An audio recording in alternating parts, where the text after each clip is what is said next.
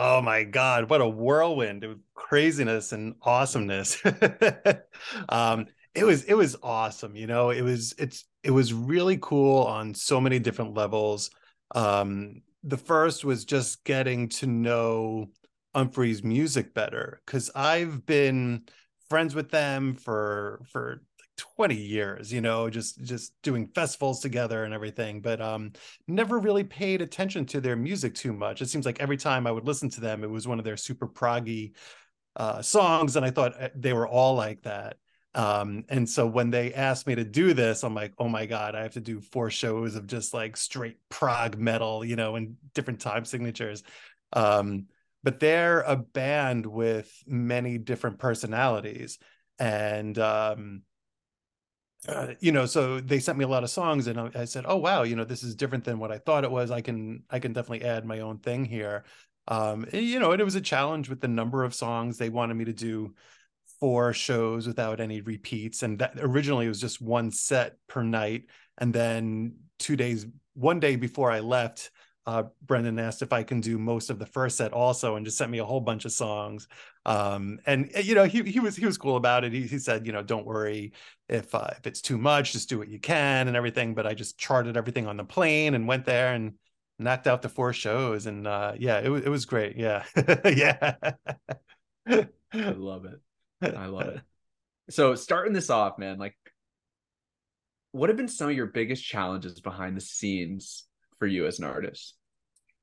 The biggest challenge definitely is having a family and being on the road a lot.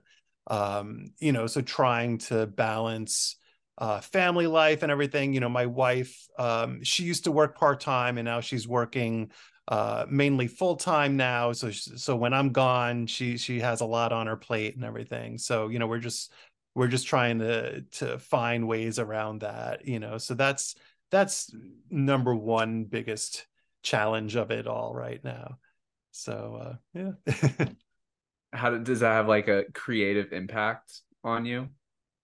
Um yeah, I think it does. Just because when I am home, there's so much to do, especially I, you know, it's I, you know, I have a lot more going on besides the family, and, and you know, I do a lot of real estate sort of things, and uh, you know, just between, I just have a lot of uh, different uh, ventures here that are pulling me in, in different directions at all times. And sometimes I wish that I could just do music and be home and, you know, play drums for four or five hours a day and, and have that be a real focus. But uh, as of right now, my life is just pretty crazy. And so, so, you know, I, I hopefully in a year or two, things will be calming down and I can start focusing uh, back on, on one or two things instead of 5,000 different things. But, uh, you know, it's it's uh everyone has a struggle, especially if they have a family with with young children. It's it's a lot. So yeah. I yeah, I can't even imagine. Oh yeah. my gosh. what would you say is most important for you with how you actually define success for yourself?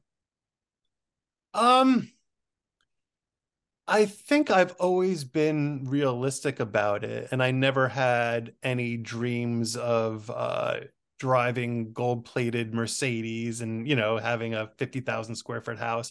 You know for me it was it was more just being able to make a living by playing music um having people in a small group who understood what I was doing respect what I was doing. You know I didn't have to be known by by a, a million people. Um you know it's it's more uh like you know kind of similar to what the situation I'm in I'm in now you know if I go to a Lotus show people know who I am but the second I step out of that room no one knows me. Um and and I think that's that's awesome.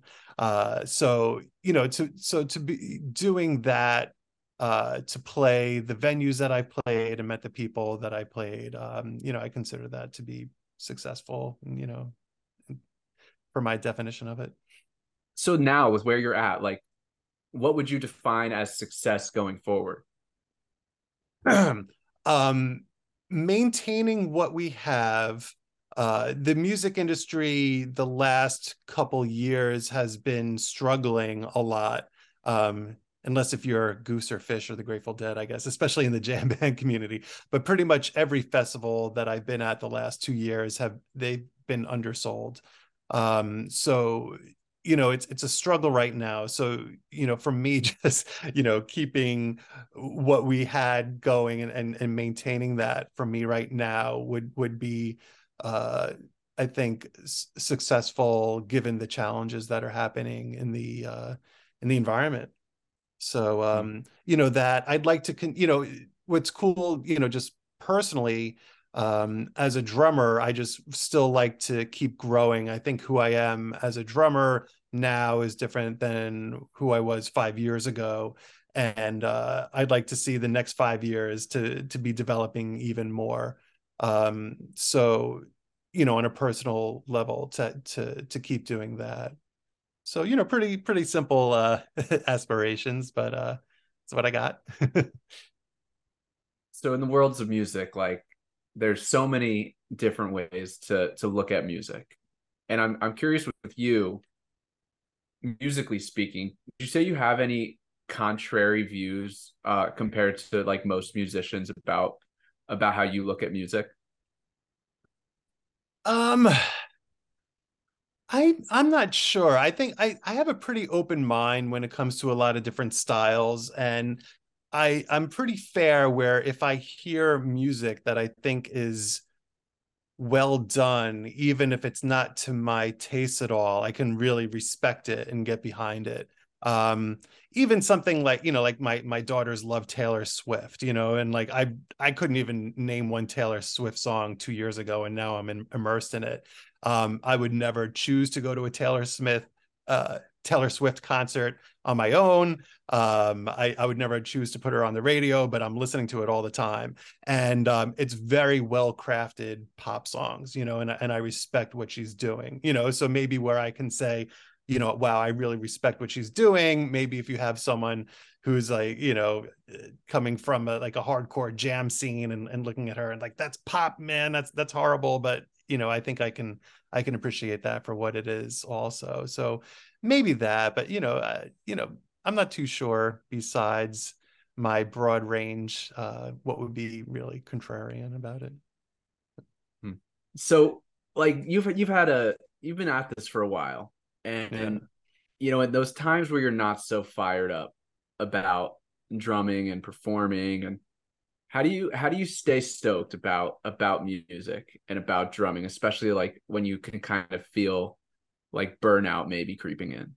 Yeah um i think i could always look back to the just a few years ago during the pandemic when i had to take i was forced to take a year and a half off and couldn't play and all of a sudden you know coming back all the things that maybe i was complaining about before now is just psyched about it you know like you know okay yeah i have to hop on a plane but i'm gonna hop on a plane and go play a show and i couldn't just do that three years ago um so you know just putting things in perspective and putting that mm. in order i think really really helps out doing it and like you know honestly i don't really get find myself getting too burnt out of things um with Lotus and my schedule, you know, it's it's it's pretty nice that we have a lot of time off. Um, right now, uh, the last Lotus show was um, Labor Day weekend, and our next show isn't until next weekend. You know, so it's it's what the, the three weeks off. You know, so I, I get I get a decent amount of downtime where I can either explore other music projects or just like take care of things around the house and just be a normal person again.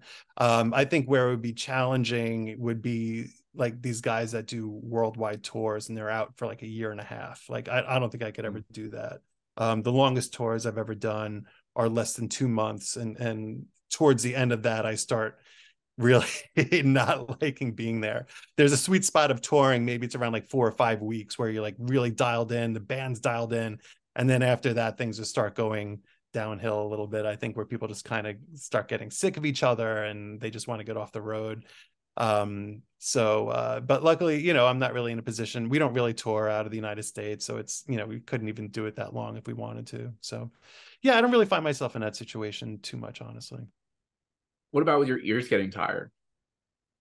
Um, they do a little bit, you know, when when we do a if we do a five week tour and I come home, the last thing I want to do is is listen to music right away. You know, so that's when I'll listen to podcasts or or you know just you know give music a little bit of a break. um, or even just it, it, could be as simple as listening to a very different style of music. Uh, if if if we're playing a lot of jam band music and I come home and I'll listen to some straight ahead jazz, or if I'm listening to classical, you know that that will allow my brain to accept it um, as as long as it's not too close in the in the genre. Um, but but it's nice stepping away from it so you can come back with with fresh ears. Hmm. This is Flowers on the Stage, a podcast about being creative and finding success. To support it, please check out our sponsors, New Belgium Brewing, Thrax CBD, and Ticket ReLeaf, the ticketing company that plants trees with a portion of each ticket sold. And now, back to the episode.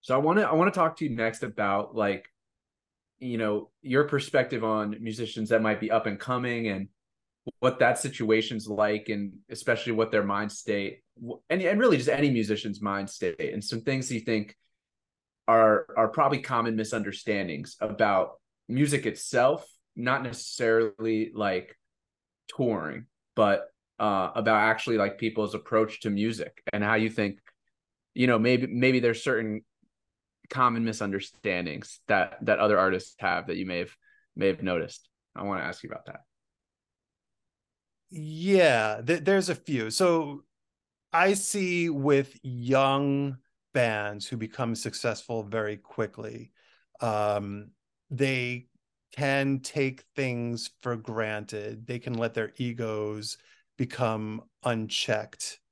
Um, they can get into substance abuse problems that just ruins the band uh, there and even years down the road. You know, I was just talking with a buddy who's in a band um, and the the band became successful very quickly when the band was young and and you know some of the members don't even know how to take care of themselves and like they you know like they need someone to help them get to the airport and things like that and um so you know when when things like that happen i think uh it can be challenging for people where you know i was kind of lucky where i didn't uh, start becoming successful as as a musician until you know I was well into my 30s. You know, so I I had time to kind of cook first um, as a person before that was thrown at me. Because um, I I could understand, you know, I, I could imagine being 20 years old and and and all of a sudden playing in front of 5,000, 6,000 people and what that could do to you.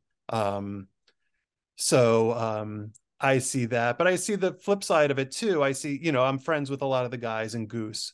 Um, and, it, and it's funny that you can still, I guess, kind of think of them as an upcoming band, even though they're like, you know, they're playing in front of 10, 15,000 people in pretty much any city.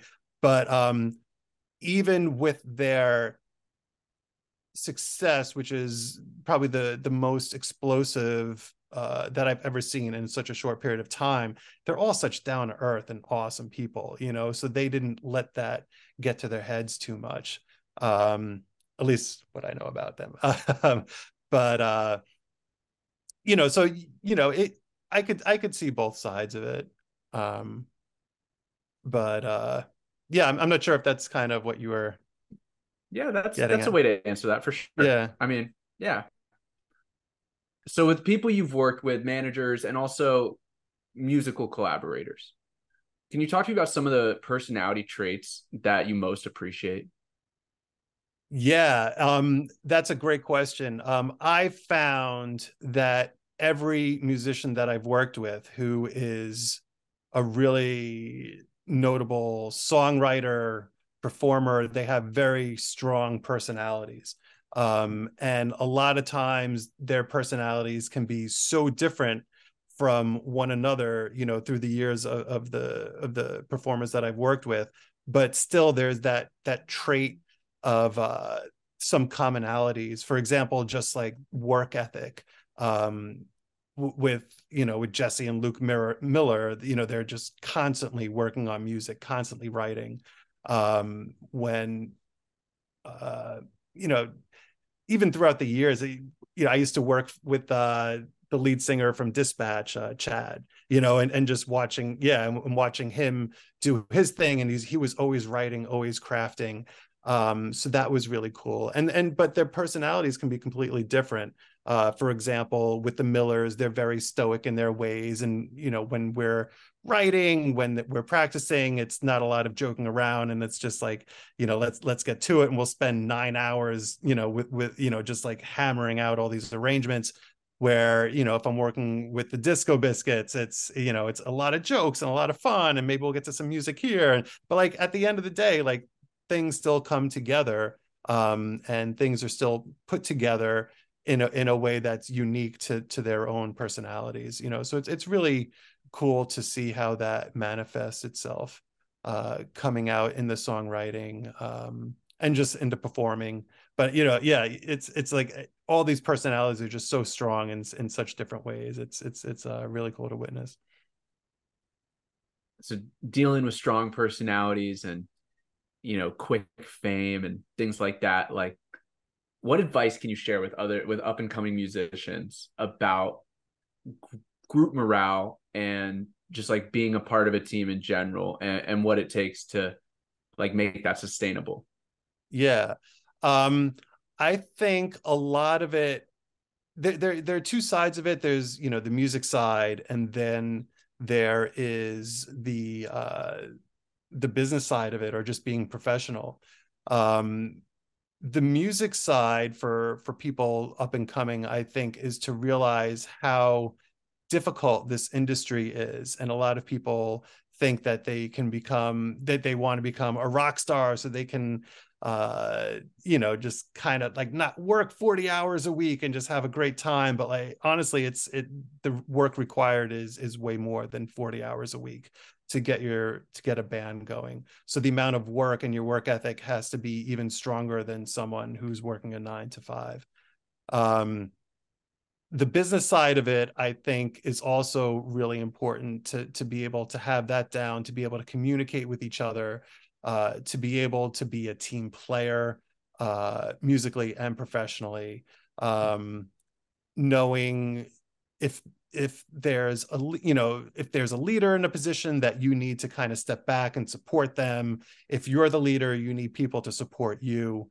Um, it's just knowing knowing your lane and and knowing your role i think in the band can help a lot. Um, and, and, and bands can exist with two leaders um, you know as long as they know how to work together and and sometimes that can be really difficult um, you know just being prepared it's it's funny when I was talking with with Brendan from Umphrey's, um, I said to him, I said, you know, I have a question. Like, why did you pick me, you know, to do these shows? Because I'm pretty much as like polar opposite from Kris Myers as you can get drum wise. And he said, when he referred back to when we were in Dominican Holidaze. We did a little goofy side project called Omega Moves, where we just did 80s covers and no one took it seriously. It was just like a fun thing. No one in the audience took it seriously. And I was really well prepared for each one of the songs. I charted them all out. I made some electronic patches on my drums to complement the songs. And he said, I knew that you were, if you were prepared for that, that you'd be prepared for these Umphrey shows. And that's why I got you the gig.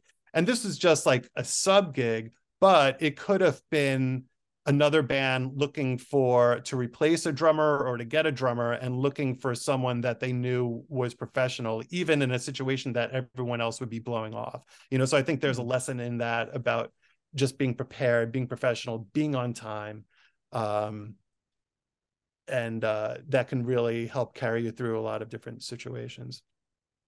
I love that. Yeah yeah all the different leadership styles that exist. What what qualities would you use to describe your favorite like type of leader? Um wow. So i would think a leader that is also has that also has empathy and can understand where you're coming from. Um a leader that is supportive of what you're doing, how you're bringing it, that they can see your value in it, and then they're not just treating you as an employee, as you know, as um, maybe not an equal if I'm not doing the songwriting, but still someone that can make a contribution and honoring that and taking uh, taking my two cents in for to make their vision come true. I, I think you know that could be really good leading by example you know if i if i if you know i've been in bands where you know the the band leader can hardly function in life and everything and it's kind of hard to make a band happen when when you're dealing with that as well.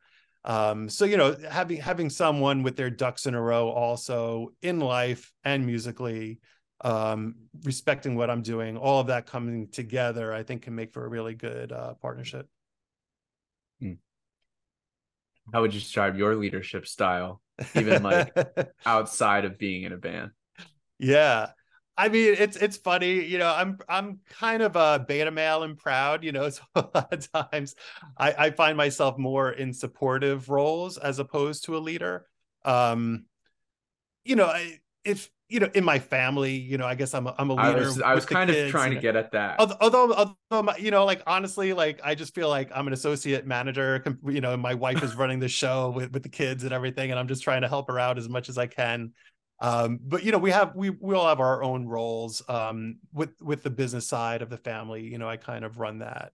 Um, and and she she runs a lot more with, with you know the inner workings with the kids and everything like that you know so we we have different roles and uh, a lot of my business ventures outside of the band are really just like a one man show with with what I'm doing. So it's not like I even have people under me. So I honestly don't have a lot of uh, experience being a leader in in in different projects. Probably also because I I only play drums. I'm not a songwriter. You know, I don't play piano or guitar or anything like that. So I was never really given that opportunity um, when I DJ, it's really just me, you know. So I'm. It's not like I'm a leader in that thing because it's it's just me pressing some buttons and having fun.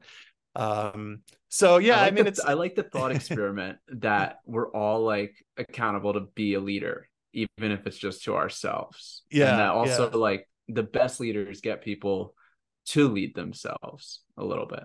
Sure, sure. No, that that's that's a great way to think about it. Yeah.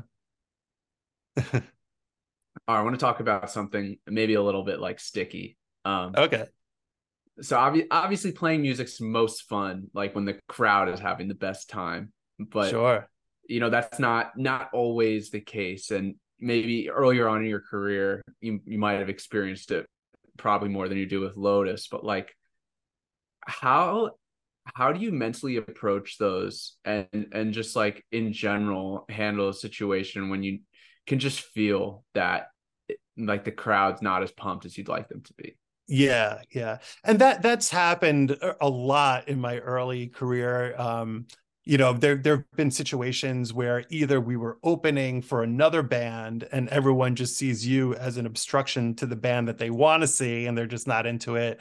Um, and or we're playing and we're we're in a new market trying to trying to you know make an impression on people. And maybe the it'll start with 100 people in a room and by the time we get to the third song 25 people are left.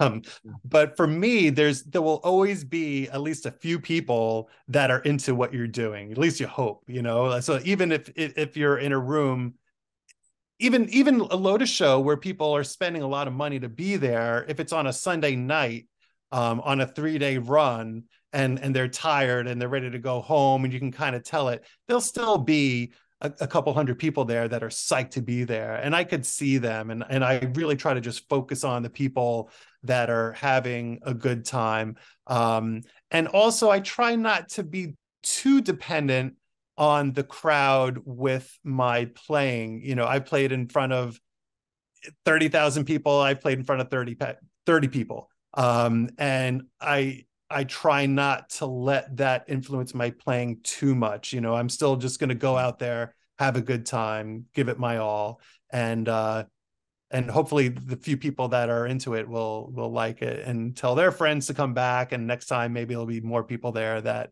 that are into it but um yeah, you know, these these it happens. It's it's part of uh it's part of the gig sometimes. Yeah.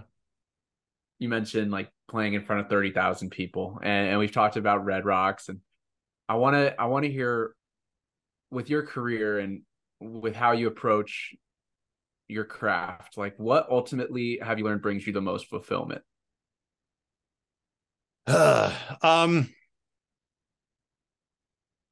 really more when the band is on fire and we're all communicating and i'm just closing my eyes just vibing in that moment. I get the chills you know and i'm just like this is just amazing. And it doesn't happen a lot.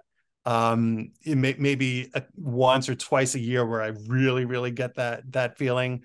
Um and that's what i'm living for. And, and it's funny I, we may have talked about this before but even my my preference is to play in front of a smaller crowd. I like playing playing like 1000 to 2000 people is like my sweet spot you know um, something like the 930 club um, where there's a, a, enough people to be in the room to give it energy but it's not this like huge production. For some reason that that's that's that's my favorite over over the big shows um, and it's funny because when you're a kid you always dream of playing the real big shows and you know you want to play madison square garden and all this stuff but for me now that i don't really care that much you know i'm i'm, I'm psyched about the smaller shows um, and that was even cool with the Umphrey show because we were all we were in Montana and Utah, so we're not playing in front of big crowds. You know, there was like fifteen hundred cap rooms, um, and uh, and it was great. It was good, you know the size of the audience was perfect for me. So, yeah.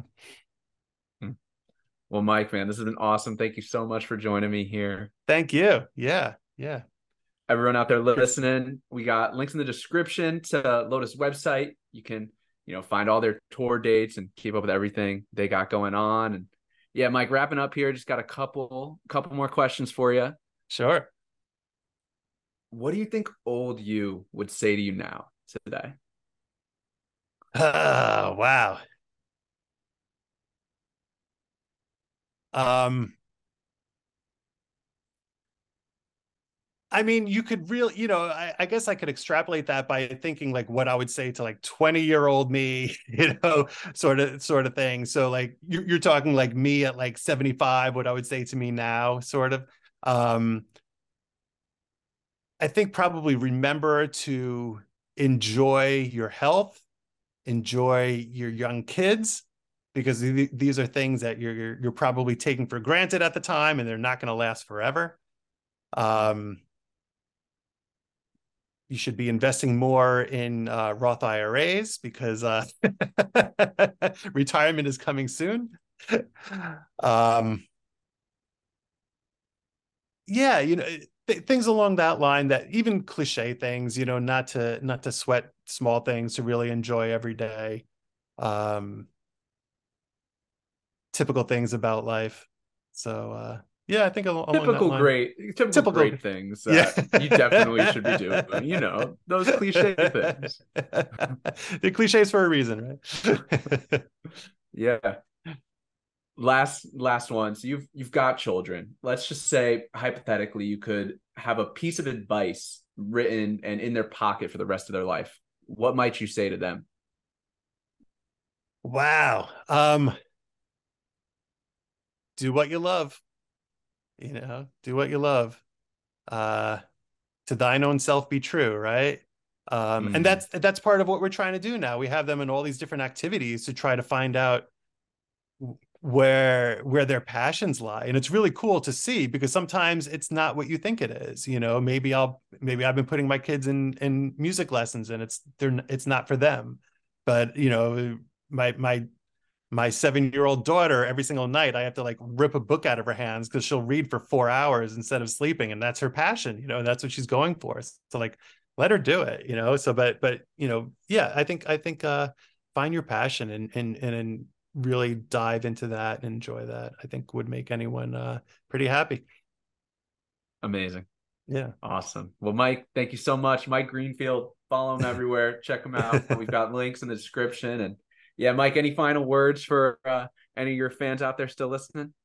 Yeah, we have some really good shows coming up uh, this fall. Um, love to see you guys out there, and uh, feel free to write me messages on social media. And uh, yeah, hopefully, I can see you guys soon.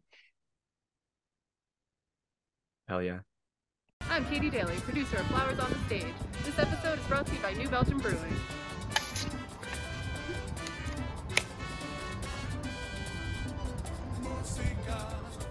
música.